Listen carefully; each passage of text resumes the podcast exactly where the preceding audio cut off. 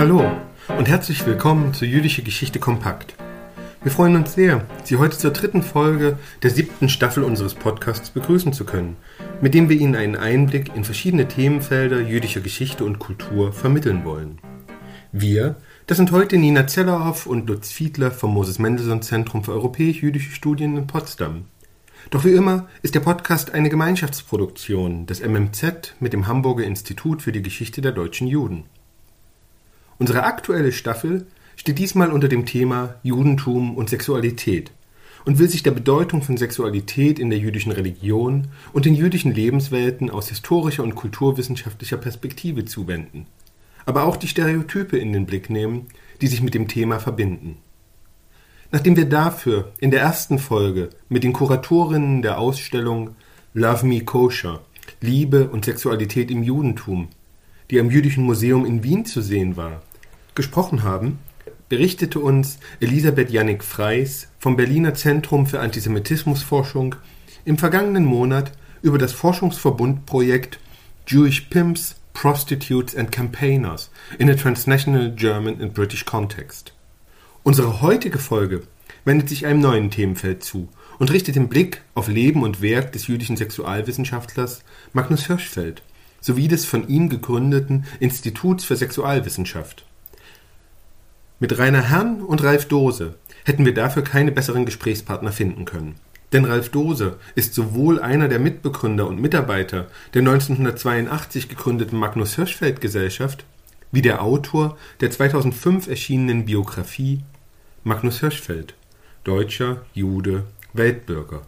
Auch Rainer Herrn gehört zu den WissenschaftlerInnen der Magnus Hirschfeld Gesellschaft und ist zudem seit 2008 Mitarbeiter am Institut für Geschichte der Medizin und Ethik in der Medizin an der Charité in Berlin. Vor allem aber ist er der Autor der ersten Gesamtgeschichte des Instituts für Sexualwissenschaft, die dieses Jahr unter dem Titel Der Liebe und dem Leid erschienen ist. Darüber, wie über Hirschfelds Leben und Werk, haben wir mit den beiden gesprochen.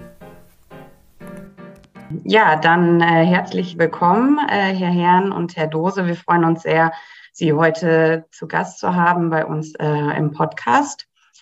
Ich würde gerne mit einer allgemeinen Einstiegsfrage beginnen, vor allen Dingen für unsere Zuhörerinnen und Zuhörer, die eben Magnus Hirschfeld noch nicht so gut kennen.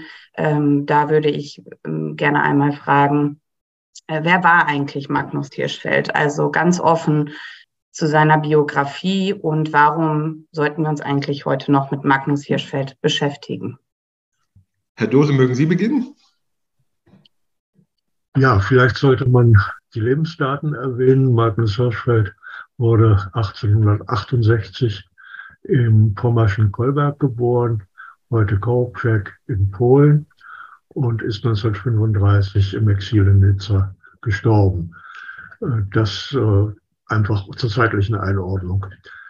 Äh, er war einer der wichtigen deutschen Sexualwissenschaftler in seiner Lebenszeit und er ist bekannt geworden als jemand, der sich für die Rechte von homosexuellen Männern und Frauen eingesetzt hat.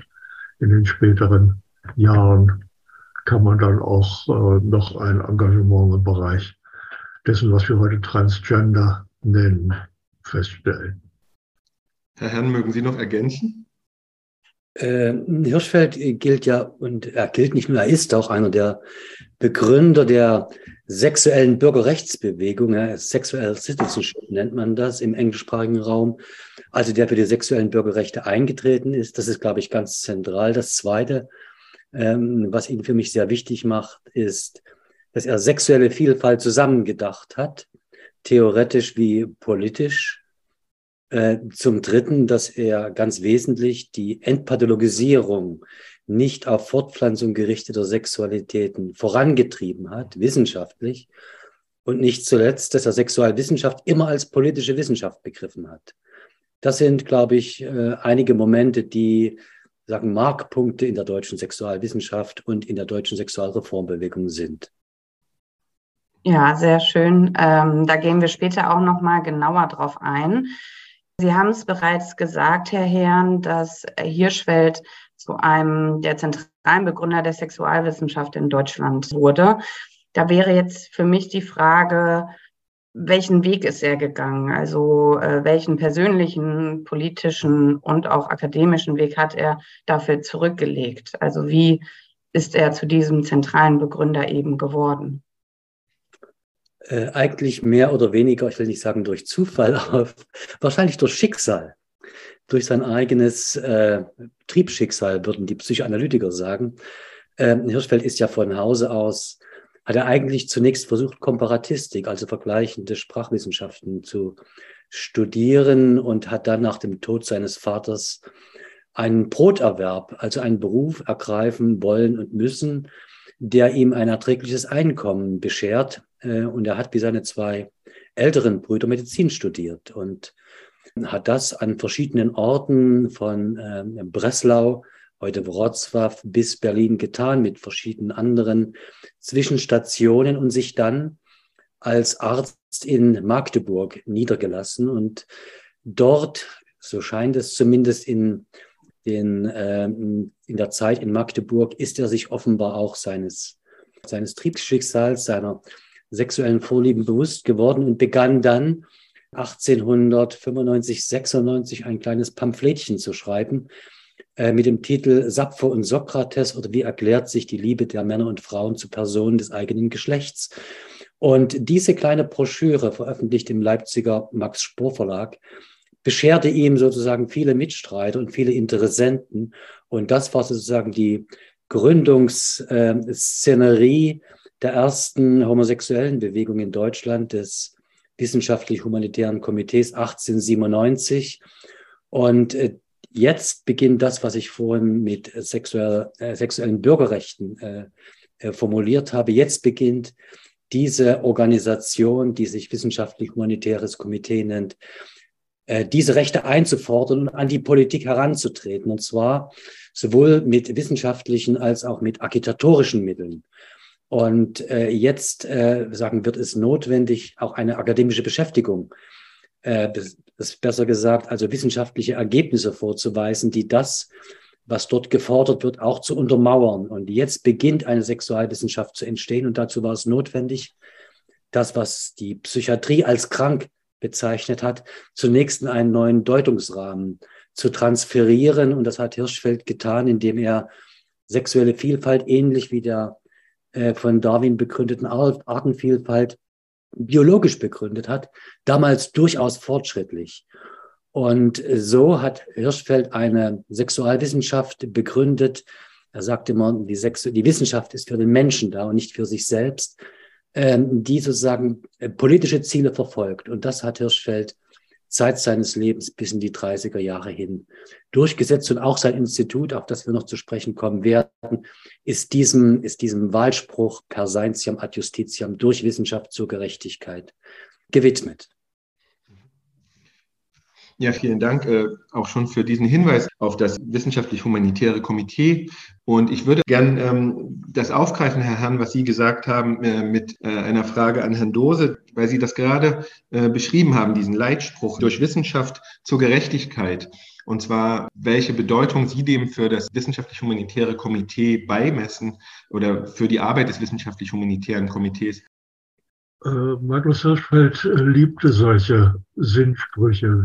Es gibt äh, ganz viele äh, derartige vergleichbare Sprüche in seinen Publikationen, insbesondere auch in den ersten Jahren, als er als naturheilkundlicher Arzt gearbeitet hat in Magdeburg und äh, da auch viel publiziert hat. Äh, und das hat er einfach im wissenschaftlich-humanitären Komitee dann weitergeführt mit dieser äh, zentralen Aussage durch Wissenschaft zur Gerechtigkeit. Politisch stand Magnus Hirschfeld der Sozialdemokratie nahe. Er hat äh, nach eigener Aussage auch während des Studiums August Bebel mal kennengelernt. Und die zentrale Forderung des wissenschaftlich-humanitären Komitees war die Abschaffung des Strafrechtsparagraphen 175. Der war ja äh, noch gar nicht so lange im deutschen Strafgesetzbuch vorhanden. Und äh, es gab ältere Strafbestimmungen, aber äh, der Paragraph 175 war nun das relevante Strafgesetz im Deutschen Reich gegen die homosexuellen Männer. Die Frauen waren davon nicht betroffen. Und Hirschfeld hat äh, zusammen mit einigen anderen eine Petition initiiert an äh, den Deutschen Reichstag. Diese Petition wurde äh, das erste Mal auch von August Bebel im Reichstag äh, vorgetragen und äh, vertreten. Diese Petition, den Paragraphen 175 abzuschaffen, die ist äh, natürlich im ersten Anlauf, äh, wie das üblich ist mit solchen Petitionen, in äh, die Ausschüsse verwiesen worden und dort versackt. Man hat das äh, mehrfach im Laufe der Geschichte wiederholt, zuletzt auch noch in den 1920er Jahren mit immer neuen Unterschriften. Äh, und diese Unterschriftenliste, das liest sich wie ein, ein Who äh, der deutschen intellektuellen Gesellschaft. Vielen Dank. Wenn ich es richtig verstehe, äh, und Sie mögen mich korrigieren, ist das äh, wissenschaftlich-humanitäre Komitee so etwas wie eine Vorläuferinstitution oder eine Institution auf dem Weg zum Institut für Sexualwissenschaft, das 1919 gegründet wurde. Wenn ich es richtig sehe, ist Magnus Hirschfeld einer der drei Begründer äh, des Instituts, die ähm, von denen alle drei aus jüdischen Familien kommen. Deswegen würde ich gerne noch ganz kurz eine Frage stellen zu der jüdischen Zugehörigkeit von Magnus Hirschfeld. Welche Rolle hat sie eigentlich für ihn gespielt? Also welche Rolle hat es für ihn gespielt, dass er sich selber als deutscher Jude, Weltbürger äh, beschrieben hat? Und inwiefern waren jüdische Wissenschaftler an der Entstehung der Sexualwissenschaft als akademische Disziplin beteiligt? Also gerade dieses Zitat deutscher Jude, Weltbürger, das stammt ja nun aus der Zeit des Exils ganz am Ende seines Lebens. Das ist nicht etwa am Anfang eine Definition. Man muss, glaube ich, dazu wissen, die Familie, aus der er stammt, der Vater war in Kolberg Vorsitzender der jüdischen Gemeinde. Die Schwestern haben nach dem Tod der Mutter das Elternhaus als Ferienpension weitergeführt mit koscherer Küche. Also es gab offensichtlich da auch durchaus eine Verankerung in der jüdischen Tradition. Magnus Hirschfeld selbst hat zwar zu Beginn seines Studiums noch eingetragen äh, in der Matrikelliste, dass äh, er jüdischer Herkunft sei. In den späteren Eintragungen steht dann aber immer Dis für Dissident. Das heißt, er hat sich dann schon auch von der Religion der Väter äh, etwas äh, distanziert, war in seiner Weltanschauung dann eher den Monisten zugeneigt, die Rückbesinnung auf die jüdische Herkunft, die ist eigentlich wirklich erst mit der, mit dem Exil, mit der Vertreibung aus Deutschland etwas, worüber er sich wieder Gedanken machen musste. Wenn die mich dort nicht haben wollen, wer bin ich denn dann eigentlich? Deutsch zu sein war ihm sehr wichtig, aber da die Deutschen ihn nicht haben wollten, äh, hat er dann äh, sich sowohl auf das Deutschtum, auf das Judentum und auf die Erfahrung von seiner Weltreise gestützt. Äh, eigentlich bin ich doch lieber ein Weltbürger. Ja, Hirschfeld ist ja auf sein Judentum eigentlich immer von außen verwiesen worden. Er hat sich vielleicht gar nicht so zentral dazu geäußert. Also mhm. wenn Sie an die Gründung gerade des WHK denken, die wurde ja als Judenunsauberkeit bezeichnet von Döring. Äh, oder wenn Sie an den Eulenburg-Skandal denken, also als äh, Philipp zu Ollenburg-Hertefeld ähm, ein homosexuelles Verhältnis zu Moltke nachgesagt wurde und Hirschfeld gegutachtet hat, dann wurden unter Hirschfelds Fenster äh, Handzettel verteilt, die Juden sind unser Unglück. Mhm. Und so setzt sich äh, eigentlich so eher die antisemitischen Attacken gegen Hirschfeld von Ende des 19. Jahrhunderts dann äh, langsam fort und die kulminieren regelrecht. Dann auch im Institut ab Mitte der 20er Jahre in den konservativen und nationalsozialistischen Kassetten, äh, sagen Hirschfeld, wird zu einem ganz zentralen Feindbild äh, der äh, Nationalsozialisten. Das also äh, nochmal ein Aspekt zu seinem Verhältnis zum Judentum. Und ähm, mit der Sexualwissenschaft im Judentum ist das so eine Sache. Das hat unterschiedliche, glaube ich, äh, Dimensionen. Zum einen ganz wesentlich denke ich, dass besonders äh, die liberalen, assimilierten Juden ja immer auch Diskriminierungs- und Ausgrenzungserfahrung hatten, gerade was ich ähm, äh, erzählt habe. Und sexuelle Minderheiten wenn auch übertragen, aber auch ein ähnliches Schicksal äh, haben, eben mit Stigmatisierung und Ausgrenzung. Und ich glaube, das ist eine Sensibilität gegenüber marginalisierten gesellschaftlichen Gruppen gewesen, die Sexualwissenschaftler schon irgendwie oder jüdische Sexualwissenschaftler prädestiniert haben, für Minderheiten einzutreten. Das ist ein Moment. Ein zweites Moment, was mir zentral scheint, äh, hat mit der Akademie generell zu tun. Die Sexualwissenschaft war ja keine akademisch gewertschätzte Wissenschaft, das war ja eine Schmuddelwissenschaft. Und jüdische Akademiker hatten es seit Mitte des 19. Jahrhunderts schwer und in der Medizin gleich mal, äh, sagen, in den großen Fächern Fuß zu fassen. Sie waren, natürlich herrschte ein Antisemitismus unter Ärzten genauso wie unter Wissenschaftlern und in der Gesamtbevölkerung. Das war ein Alltagsantisemitismus.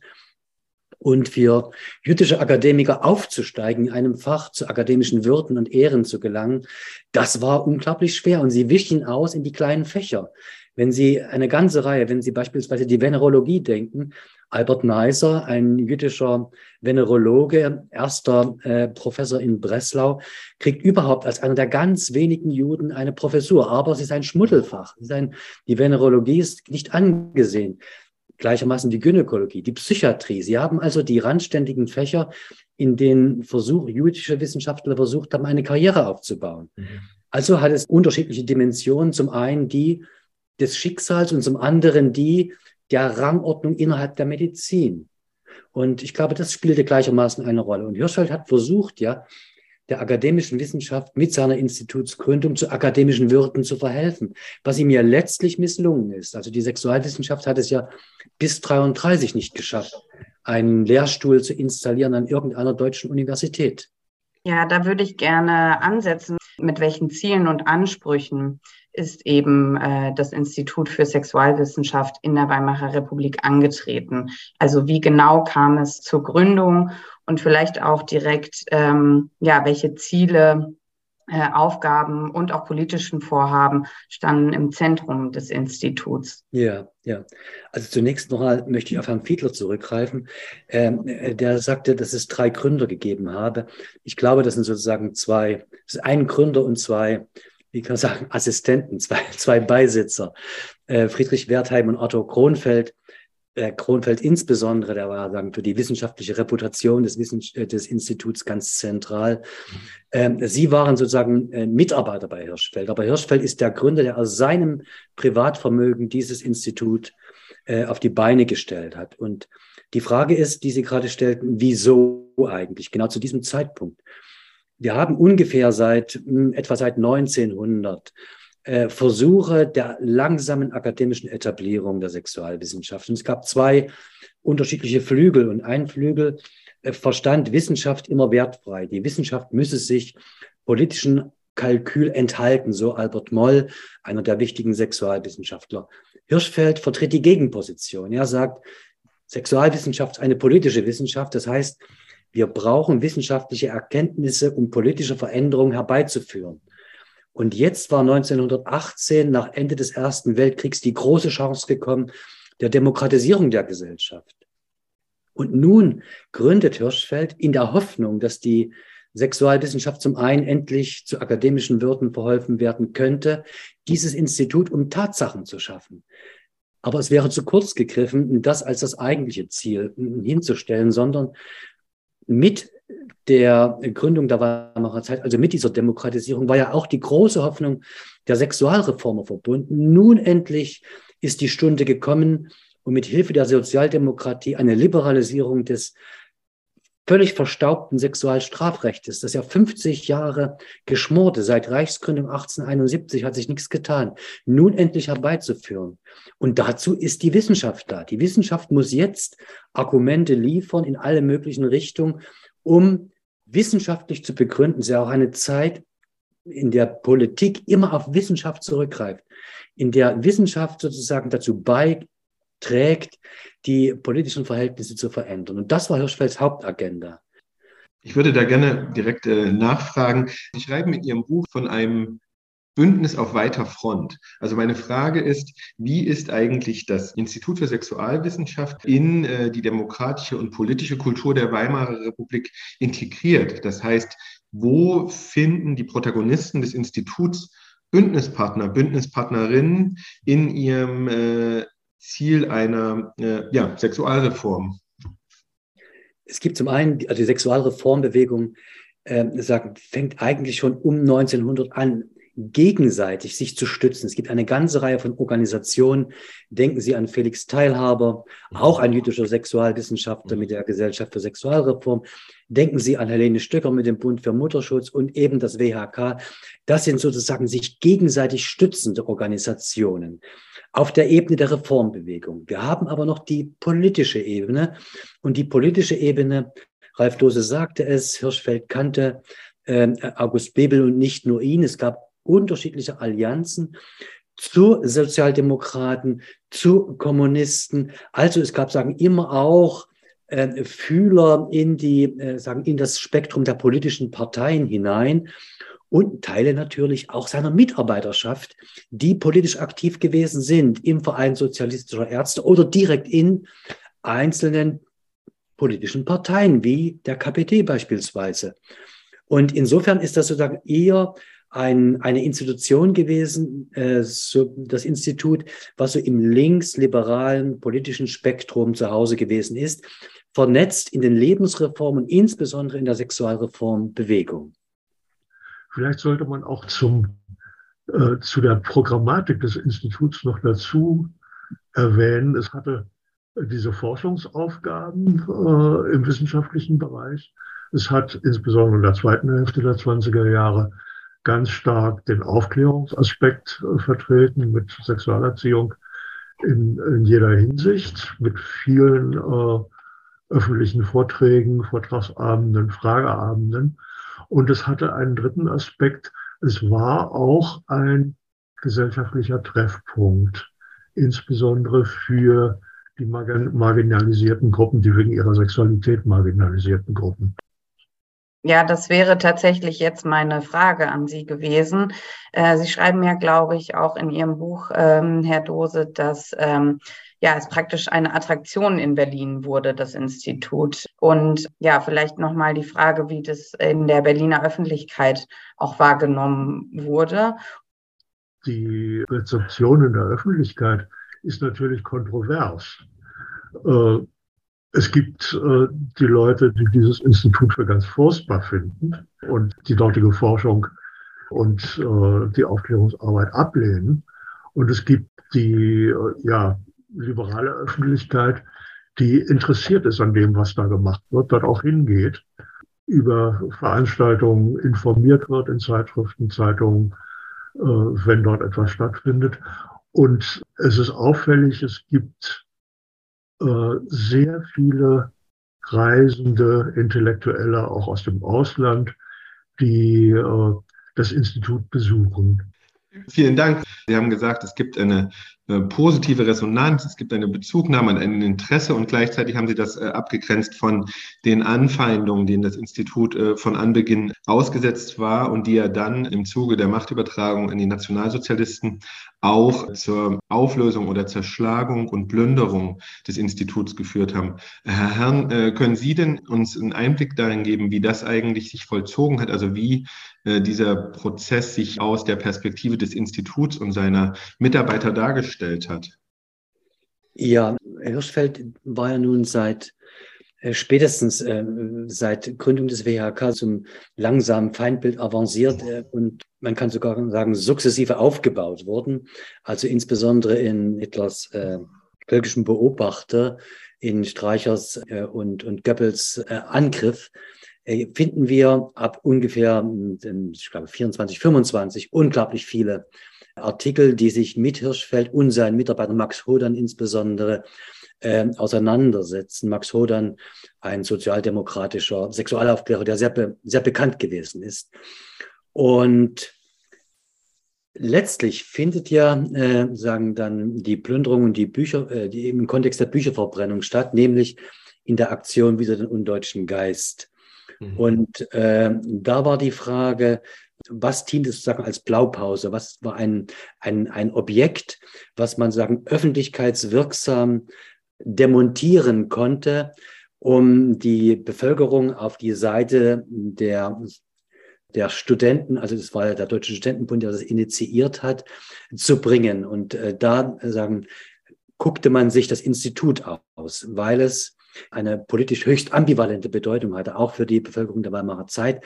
Hirschfeld galt ja und nicht zuletzt auch als Sittenverderber des deutschen Volkes aufgrund dessen, dass er für verschiedene Aspekte, wie beispielsweise die Legalisierung der Abtreibung oder eben der Homosexualität, eingetreten ist. Und äh, hier sagen hat er oder wurde versucht, ihm sagen politisch sagen eine Subversion äh, anzudichten, vorzuwerfen. Er galt auch durch die Gründung der Weltliga äh, für Sexualreform als einer der äh, sagen Protagonisten der jüdischen Weltverschwörung und äh, sagen, es gab verschiedene, verschiedene äh, Zielfiguren, die man aufbaute. Und da war die Plünderung des Instituts sozusagen eine willkommene Möglichkeit, um hier zu exerzieren, dass der jüdische Geist ausgelöscht werden soll, der liberale jüdische Geist. Darum ging es ja letztlich. Und ähm, dieses Institut ist mit einer, sagen, mit einer öffentlichkeitswirksamen äh, Inszenierung demontiert worden. Da gibt es keine vergleichbare Einrichtung, äh, äh, sagen Ende der Weimarer Zeit, Anfang, Anfang äh, der NS-Zeit.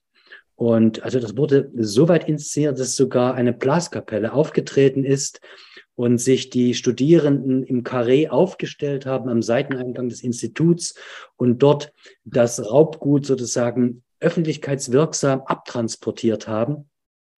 Und äh, äh, die, ich habe 35 Presseberichte gefunden, die minutiös beschreiben, dass es hier darum ging, sozusagen all das, was äh, sagen mit jüdischem Geist identifiziert wird, einzukassieren und zu vernichten.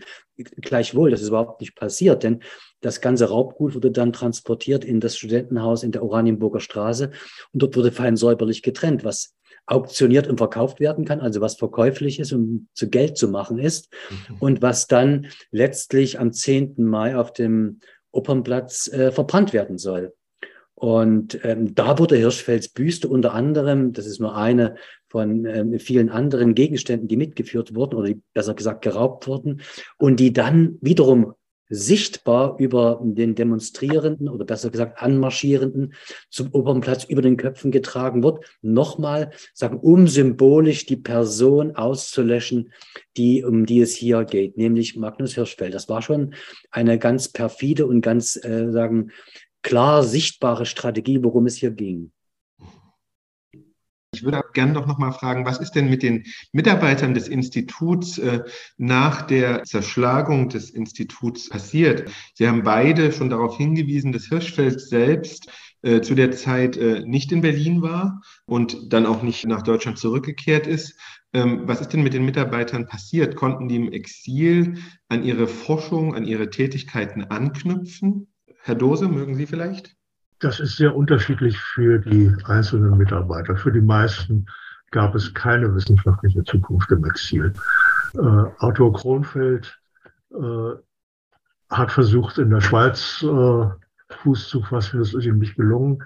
Er ist nach Moskau gegangen mit seiner Frau und hat dort äh, im Bereich Diabetes geforscht und hat sich, äh, als die Deutschen vor Moskau standen, das Leben genommen, zusammen mit seiner Frau. Ludwig Levi Lenz, der Gynäkologe, konnte nach Ägypten entkommen, hat dort als plastischer Chirurg gearbeitet, ist auch in den 50er Jahren zurück nach Deutschland gekommen.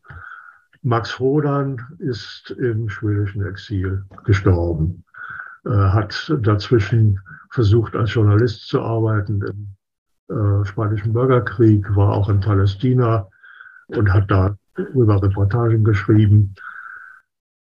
Und Hirschfeld selbst?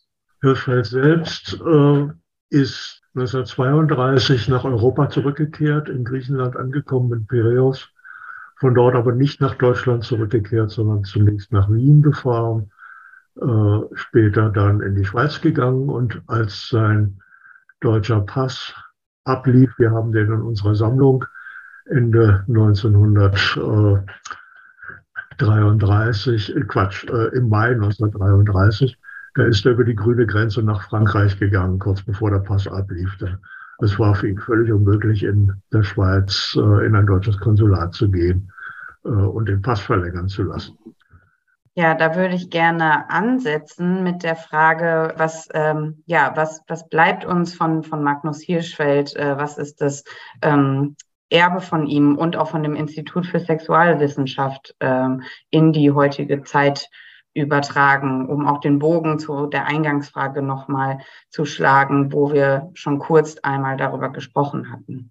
Also ganz wichtig fand ich, sagen Hirschfelds Verdienst, diese Verschiedenheit, diese äh, große Variabilität von sexuellen Vorlieben, sexuellem So-Sein äh, zusammenzudenken in seiner sogenannten Zwischenstufentheorie. Und wenn wir heute an die LGBTQ-Bewegung denken, so äh, lässt sich da schon eine Linie ziehen zwischen dem, was Hirschfeld vorgedacht hat und was wir heute sozusagen als äh, sexuelle Bürgerrechtsbewegung in all ihren Facetten begreifen. Das ist, glaube ich, eine, eine direkte Tradition, die sich ziehen lässt. Auch wenn Hirschfeld sehr biologisch argumentiert hat und wir heute durchaus nicht biologisch argumentieren, ist ganz wichtig, sagen auch zu entbiologisieren. So ist sein Denken dem Zeitgeist geschuldet gewesen, aber diese zentrale Figur bleibt dennoch erhalten. Das ist, glaube ich, ein ganz wesentliches Moment. Ein zweites ist, dass Sexualität unglaublich politisch ist. Also dieses, dieses Begreifen von Sexualpolitik oder von Sexualwissenschaft als politische Wissenschaft ist für mich ganz wichtig, die auf Hirschfeld äh, zurückgeht. Aber es gibt auch ganz gegenständliche Filiation. Wenn Sie beispielsweise an die ersten Geschlechtsangleichungen denken, die im Institut stattgefunden haben und die durch einen seiner Schüler, Harry Benjamin, dann sozusagen über die USA wieder zurückgekehrt sind nach Deutschland. Also es gab ja in der Zeit nach 1945 äh, aufgrund auch dieser ganzen Diffamierungskampagnen von Hirschfeld auch große Berührungsängste der jungen Sexualwissenschaft, die dann in den 50er, 60er Jahren einsetzt mit Hirschfeld. Der war ja sozusagen, man könnte sagen, homosexuell kontaminiert. Und durch das Fortwirken der Strafrechtsbestimmung gegen Homosexuelle äh, sagen, war Hirschfeld eine, eine, eine heiße Kartoffel und man bezog sich nicht auf ihn. Das hat dann erst die junge Schwulenbewegung, die in den 70er Jahren, Ende 60er, Anfang der 70er Jahre einsetzt, versucht wieder zu korrigieren und sich auf Hirschfeld besonnen, äh, wie das auch im allgemein im intellektuellen Klima der äh, 68er Bewegung ist, dass man sich auf Protagonisten der Weimarer Zeit berief. Und so auch äh, sagen auf Hirschfeld. Und nun wurde Hirschfeld sogar zu einer regelrechten Galionsfigur der homosexuellen Bewegung und der Bewegung sexueller Minderheiten, aber auch der Idealisierung. Und das ist, glaube ich, etwas, äh, wir brauchen eigentlich keine Helden, aber es ist wichtig, sozusagen Traditionen aufzuzeigen. Denn Hirschfeld hat in seinem Wirken ja auch durchaus Schattenseiten gehabt, auf die wir im Gespräch noch gar nicht eingehen konnten. Ob das nun die Therapie homosexueller ist, äh, die chirurgische, oder ob das seine Einlassungen auf die Eugenik sind. Das sind ja auch Aspekte gewesen, die äh, sagen, eine, durchaus eine Rolle gespielt haben in der Weimarer Zeit und tragend gewesen sind für das Institut und die dortige Beratung und die, auch die Therapie. Also, was ich sagen möchte, ist, dass Hirschfeld, dass wir uns Hirschfelds Tradition durchaus bewusst sein müssen und die wichtigen Verdienste, die er hat, nicht schmälern dürfen, aber gleichzeitig auch sagen, den Zeitgeist mit berücksichtigen müssen äh, und die Einlassungen, die bei ihm nachzuzeichnen sind und die wir heute zumindest als hochproblematisch ansehen. Vielleicht möchten Sie ähm, dann eben auch damit äh, noch etwas zur Gründung der Magnus Hirschfeld Gesellschaft sagen, beziehungsweise wie mit der Gesellschaft auch an Magnus Hirschfeld erinnert wird.